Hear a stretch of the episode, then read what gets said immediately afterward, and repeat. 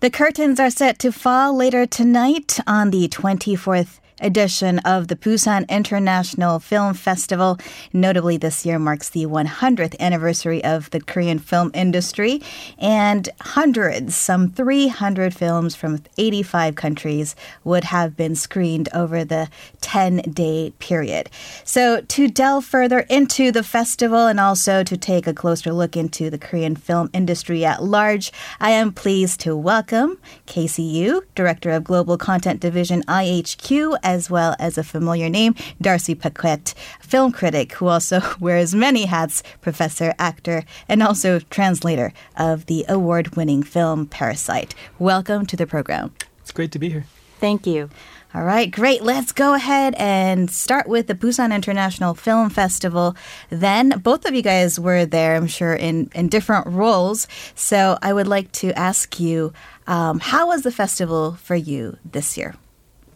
I mean, it was exciting as always. There's always a tremendous amount of activity at the festival. I mean, I was there kind of in a couple of different capacities. So, partly I was there just to watch as many new films as I can. Mm.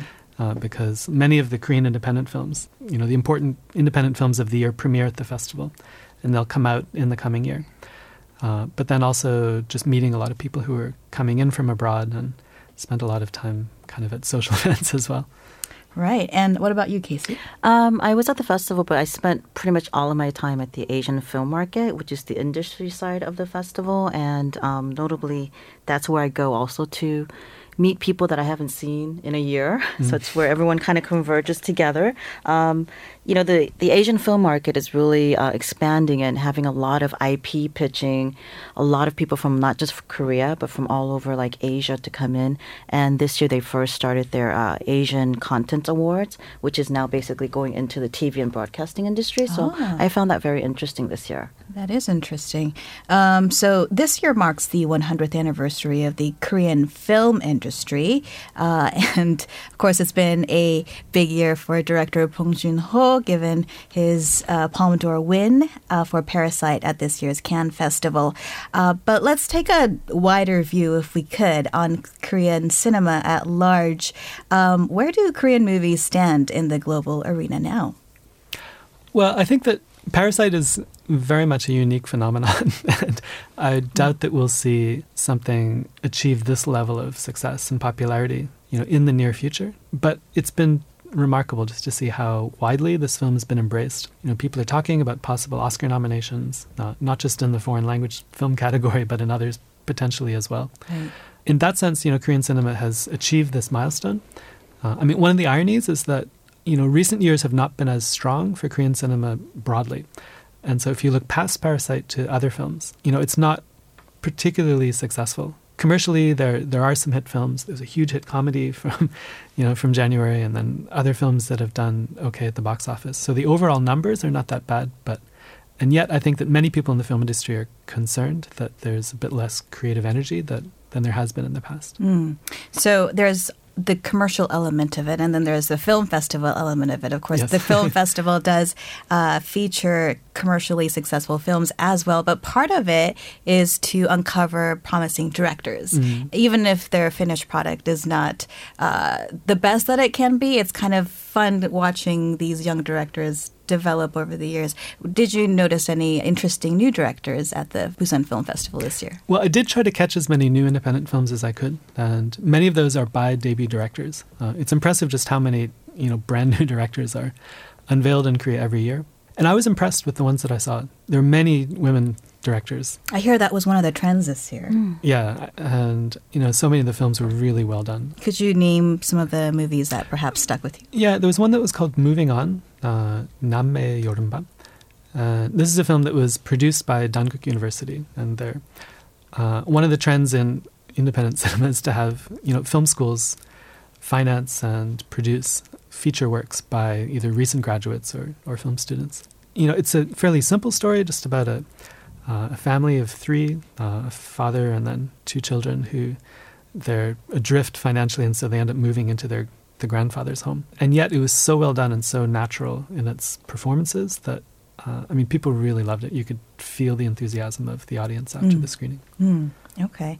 And Casey, you uh, have been running an international team at uh, IHQ, the largest talent management company in Korea, and also a drama film production company. So I feel the things that you drew from the film festival this year may be a little bit different. Um, yes and no. I, I started out in film, so you know my first sort of film job was working for the Bucheon International Fantastic Film Festival. Ah. Uh, one of the, I was actually one of the founding members, which ages me actually. But It's a very unique film festival. It's a very unique film festival. So after that, I worked for a Korean film sales company, a boutique sales film company at the time, and we were handling a title by a very young new director called Barking Dogs Never Bite, which was Bong Joon-ho's first film. And I remember watching that film, going like, "Who is this person?" So it's uh, you know timing wise, it's it's also very notable that on the hundredth anniversary of Korean cinema, or Korean film industry. Now he's up for he's a contender for the Oscars after winning the Palme d'Or. But in between, I believe that Korean cinema has come a long way. I mean, back in the late '90s, um, remakes were the biggest thing, and that started with like you know movies like The Ring, which was started from a Japanese movie original, but then it moved on to Korea. So you know, like uh, My Wife is a Gangster. My Sassy Girl, all those titles actually went to Hollywood, and and they were, you know, Hollywood was really starting to pay attention. So now we find ourselves with an Oscar contender, which is really, you know, from someone who's been, and I, I think Darcy can agree, you know, it's like it's breathtakingly awesome right now that you know this is happening. Yeah, I definitely agree. it's been so exciting just to follow of this. And you know, I never I never would have expected that Parasite would go as far as it has. You know, from the first time I saw the film, I was super impressed and I love the film. So let's talk about the Parasite a little Yeah. bit. I mean, you you spent a lot of time watching that film. Yeah, yeah, working on the as a, subtitles. as an English translator for the subtitles, um, which is such an important role, really, to get people outside of Korea or beyond Korean speakers to understand it and appreciate it. Uh, walk us through some of the maybe challenging moments or maybe even funny moments uh, as you try to work on that blockbuster, really, now. Yeah, Um, the uh, details and the nuances. I know it's an interesting challenge because in some ways the film feels very Korean, uh, and yet in other ways, you know, I think it's very universal too. When it comes down to kind of transmitting the the cultural uh, that aspect of the film, I think most of that is in the details. I Mhm. think, you know, broadly, the main story, the emotions in the film are very universal, and that that's one of the reasons it's been so successful. Is because the you know the issues that it raises, and then the you know the family is very recognizable, uh, their situation. Um, but there are a lot of details which are tough to to transmit. You know, it's really a case by case kind of thing. With every little point, you know, you struggle as much as you can and try to make it intelligible to as wide an audience as possible. Mhm. And you try not to overwhelm the audience with too much information, or uh, you try to keep things simple. But sometimes you have to insert a little bit of explanation to help people understand. Within a very small space, honestly. I know, no, right? and that's the other thing. You have to keep it so tight Right. and compact uh, so that it's comfortable to watch. it's difficult to, I guess, generalize Korean films, but uh, would you say that there are certain characteristics or aspects of Korean films uh, that may do well with a global audience or could be challenging to appeal to a global audience? Mm-hmm. I mean, one thing I would say is that Korean films have done really interesting things with genre over the years. You know, there are all these established genres like, you know, the, the gangster film and horror films and everything else. But one thing Korean directors have done really well is to either, you know, mix genres together or to, to break the rules of certain genres uh, so that we, Mm, break the rules of certain genres. yeah, I mean, Could they, you unpack that a little bit? Not all of them. I mean, any genre film, basically what it is, it's a it's a set of conventions that, you know, if you follow the conventions, then the audience recognizes this Mm. as a Western film or as as one of these other types of genres. Um, but if you follow all the rules, it's a little bit boring. And Mm. Korean directors have been really good at kind of mixing in, you know, a more complex approach uh, to genres. So the endings sometimes don't feel like a typical Hollywood ending. You know, Mm. they're a bit darker, they're a bit less resolved than you find in Hollywood. And so those kinds of films, you know, have really attracted a lot of attention. And, you know, Korean has a reputation for thrillers and things, but in other genres as well. And so that's one aspect of it, I think. Um, I think the um, consensus amongst sort of the industry people is that comedy doesn't travel well because comedy can be so local. Mm. But at the same time, like Darcy said, because Korean filmmakers are really good at mixing things up and being edgy, a lot of times that type of humor that you don't find in Hollywood films is what actually you know sets these titles apart a lot of the time. Mhm, so yeah. it's it's ironic that comedies don't necessarily travel so well, but at the same time, it's that type of humor that actually breaks the mold for a lot of these titles Because it's fresh. because it's fresh and it's different. And at the same time, I mean, this year I think the comedy uh, hit Extreme Jobs is being remade in Hollywood. So before it was more romantic comedy or thrillers or horrors, but now like straight up very physical comedy is being remade in Hollywood. So I feel like maybe you know Hollywood was catching up. Hmm, interesting. And like you said, the sassy girl also that was kind of That was of the fresh because- first yeah. South Korean movies where the the girl character the girl's so was strong out, and she's out of the really box. like you know she's kicking butt you know so Yeah, yeah. i think that was what you know made it really fresh for a lot of the audiences outside of korea and in korea too So you deal with a lot of sure industry people on the state side. How are they viewing the South Korean film industry? i right mean now? you know i think you know three letters like bts really helped. but i think even before that you know i think korean films korean dramas k-pop have been building this sort of um, momentum in that marketplace i mean you know seeing a korean k-pop band you know, at the Billboard Awards, I was, you know, growing up in the U.S., never imagined, you know. So because music is one of the hard, most difficult industry to break into, mm-hmm. even for local artists. So seeing that, I, you know, it's it's as a Korean, I'm very proud. But I think it helps the other types of art, the other types of art that you know it's out there, like films, like TV, hmm. other music. Mm-hmm. Mm-hmm. Could you give us maybe an anecdote or of some sort, a exchange with a U.S. executive in terms of what's maybe they thought it was fresh, they thought it was different. Why are they thinking this will translate well into a U.S. market? I think when you know Psy first came out, no one knew he was going to hit it that big, and I think that also has to do with the power of you know YouTube, right? The online platform. So that helped me, everything go viral. So it was the fans that discovered these artists first before the industry did. Right, so all the fan reaction videos also helped propel a lot of these industry executives that had no idea what K-pop was. So it was almost like outside in type of situation. So, and a lot of times, I mean, you know, even for like Korean artists to break out into the English language market, it's still not easy. You know, it's it's the very few and far between that do it. Like someone like Lee Byung Hun as an actor has broken through, like uh, Kim Yoon Jin, right? But now the Asian American um, actor base is growing so much in the U.S. Is, and so now there's sort of like now we're trying to bring them back in, right, they've they've been there, but now they're getting of course, and I, and I think it's because what's going on with the Korean, you know, K wave It's or becoming Hallyu cool. is helping them. Yeah. You know, conversely, Okay.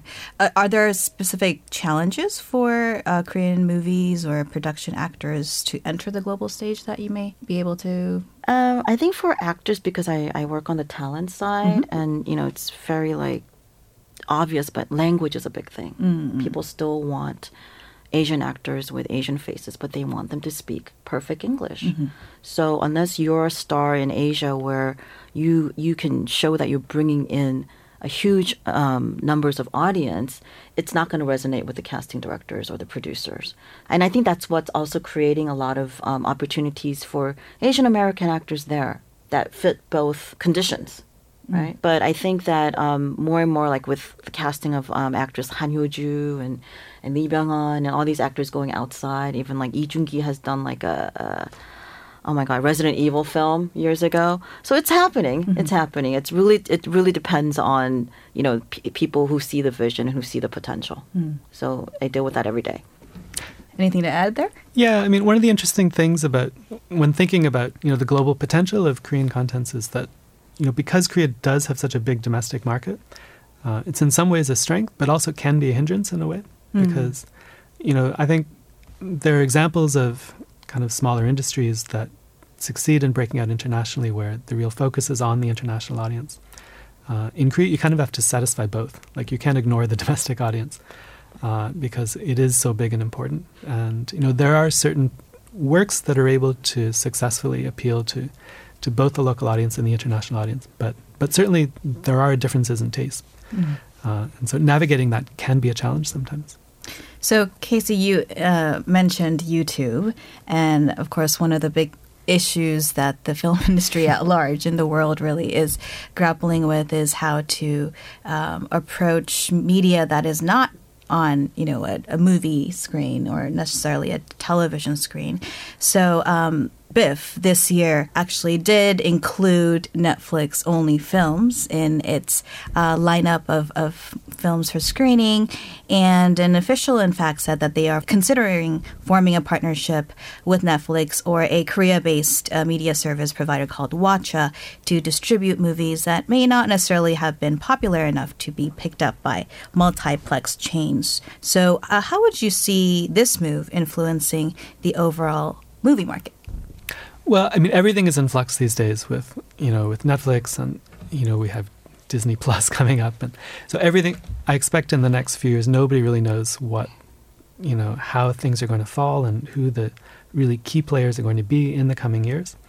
You know, those are the big mainstream, you know, kind of like commercial powerhouses, and you know, in terms of kind of specialty cinema, I think that there is a real need uh, in I mean, all over the place, but in Korea as well, to establish kind of a, a separate strategy for for specialist films. Uh, many mm-hmm. of the mm-hmm. movies that screen at Busan, they may come out later in theaters. You know, some of them may not. Mm-hmm. Uh, but because Busan Film Festival does have its own brand, and that could be one way to reach more viewers and then to bring lesser known films. Uh, in the same way that, like the Sundance Channel in the U.S. has done that to audiences there.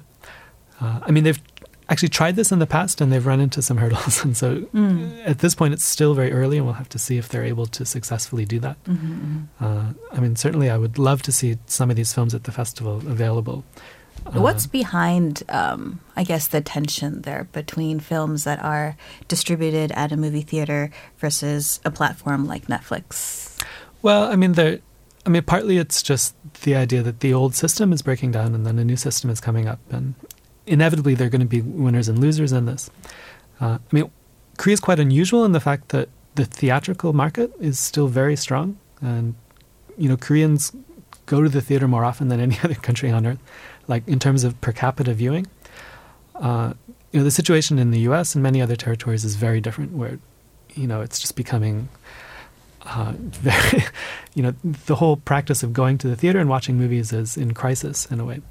And so, in that sense, you know, Netflix is much more at the center of uh, the way people consume movies these days. Mm-hmm. Um, you know, how that's going to shake out in Korea in the coming years, it'll be really interesting to watch. I hope that theater going remains strong because I, you know, I love the experience of going to the theater and seeing a film in the presence of a lot of other people. But yeah, it's it's all connected with global trends. Um, I think the movie going experience is definitely going to change in Korea, but I think it won't go away because it is something that I think people in Korea really enjoy and it's part of the culture. But like uh, Darcy said, uh, a platform like an OTT platform like Netflix definitely changes the game. I mean, when they first came in like three, four years ago, not many people in Korea knew what Netflix was, mm-hmm. but they were able to come into the market, really put their um, finances behind original production, which also made it smart because you were able to see something like Kingdom. You would not be able to see it on a free to air major network. You had to see it on Netflix. So that drove up or propelled a lot of the uh, subscription mm-hmm. in Korea, subscribers in Korea. But even in, at the uh, at this year's Biff, um, if you look at the movie with Timothée Chalamet, yeah, right, yeah, the King, yeah, the, the the King, right? It's opening in theaters, I think, in the U.S. limited, but then it's basically in Korea, it's only premiering at Busan, and then it's going straight to Netflix in November. So I think Busan was really um, different in that they embraced this sooner than we expected. Mm-hmm. Because in the in the beginning, when Netflix was doing um, trying to go into the theater business, but you know, but making it a Netflix platform earlier, there was a lot of pushback, like with Okja even, right? Yeah, yeah, so definitely. I think now we're seeing that, and I think that really shows how Korean people in Korean industries, especially the film and entertainment industry, adapt very quickly to what's going on in and outside of Korea.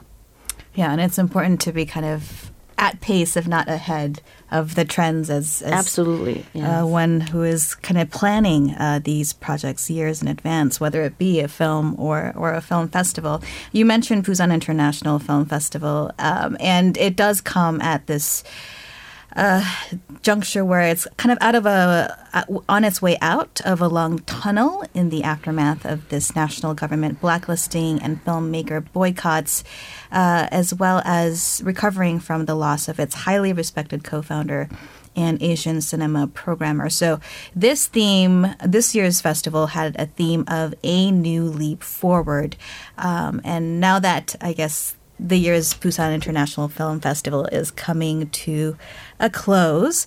Um, how would you assess uh, how they actually achieved or did not achieve this new leap forward, and what may be their next steps? I don't know. A lot of the people I talked to didn't really sense a big leap forward. uh, I think the festival's at a really challenging stage mm. because, you know, in its early stages, the festival was growing very quickly, and that was its primary goal, you know, to, to expand, to take on new activities, uh, to find different ways to help filmmakers around the world. Uh, and they've done very well with that. Uh, and then they reached this crisis, uh, you know, because political crisis, and they seem to have come through that as well. But the question now is, where do they go from here? And you know, they're they're a mature festival now. Uh, there's not really that much room to grow bigger. And in a way, you know, a lot of film festivals around the world are dealing with similar issues because, you know, in the past, film festivals were sometimes the only way that you could see a lot of these films. And so that was the primary motivating factor to bring a lot of audiences in to watch them. Uh, you know, now viewers have much more choice and they're able to access a much wider variety of films. Uh, on multiple platforms. Yeah, yeah. And so, so it's not just the opportunity to see films. I think that should be at the center of, of what festivals are.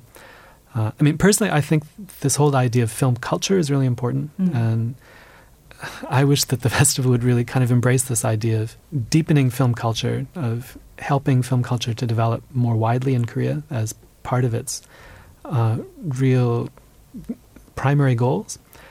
Um, you know, it's a hard thing to do, but uh, in an industry where there is a strong focus on commercial film, I think a festival like Busan can do a lot to uh, shine a light on other kinds of films and to promote more diversity in filmmaking and and do other things to you know support filmmakers and and they've done some of that, but. Are there uh, practical ideas that maybe you could toss out for the festival planners next year? well, I mean, the, to develop this culture of yeah. film. I mean, to a certain extent, I mean, they are trying this thing with Netflix. I mean, film festivals happen, you know, 10 days a year, but ideally they should be able to take their influence and their, you know, their brand and their, uh, their power and then use that to kind of, again, help promote film culture throughout the year. Uh, some, some festivals are more successful doing that than others. Uh, Busan, again, I think it's it's been consumed with these other issues in, in mm. recent years. So I think it needs now to kind of step forward and really think about how it can uh, promote, you know, world cinema, how can it can uh, promote Asian cinema really throughout the year in a more sustained way. Mm. So before the interview, I, um, Darcy and I were in the hallway sharing how we had gone to Busan Film Festival 23 times. Yes. One thing we found in common. And except for the first year, I think, you know, we went to all the festivals, uh, all, all editions. So, you know, the earlier ones are a little, little, you know, faded, you know, foggy, but um, it's definitely gone through a, a, a, lot of changes. And, and, and I think when you work with a, a festival or an event that is also dependent on government funding, mm-hmm. you can't help but be affected by what's going on and influence. And I think um, the sort of the climax of that was what happened a few years back. And you know, I think the uh, like you said, I, I think this leap, the arc is going to be a lot bigger and longer mm, than yeah. just one edition, to be honest. Because I think there's it's, it's in its 24th year, so to be able to, and and it's not about growth anymore. It's really about I think development. Mm. And one of the things that I saw, since you know Darcy addressed a lot of good points on the festival side, on the industry market side, um, you know, there's talks that you know a, Asian film market may join together with the Busan content market. So then now it's really now content has no boundaries. It's mm. it's it's film, TV, transmedia, all these things. So film culture on um, expanding that and deepening that, and at the same time really addressing and and um, you know working with what's going on in the industry. And if the festival can do both, I think then I think every year there's definitely a lot of opportunities to to to renew and also um, uh, cater to different audiences, not just in Korea but outside of Korea. Excellent points. Thank you so much to uh, both of our guests today, Darcy Paquet, uh, film critic, and KCU Director of Global Content Division at IHQ. Thank you for coming in and sharing with us your breadth of insight and 23 years of uh, Busan International I know Festival I aged that, Sorry. no problem. Hope to see you again soon. All right. Thank you for having us. Yeah, good to talk to you. And we will be back with FYI to uncover the stories left behind the headlines that you wouldn't want to miss.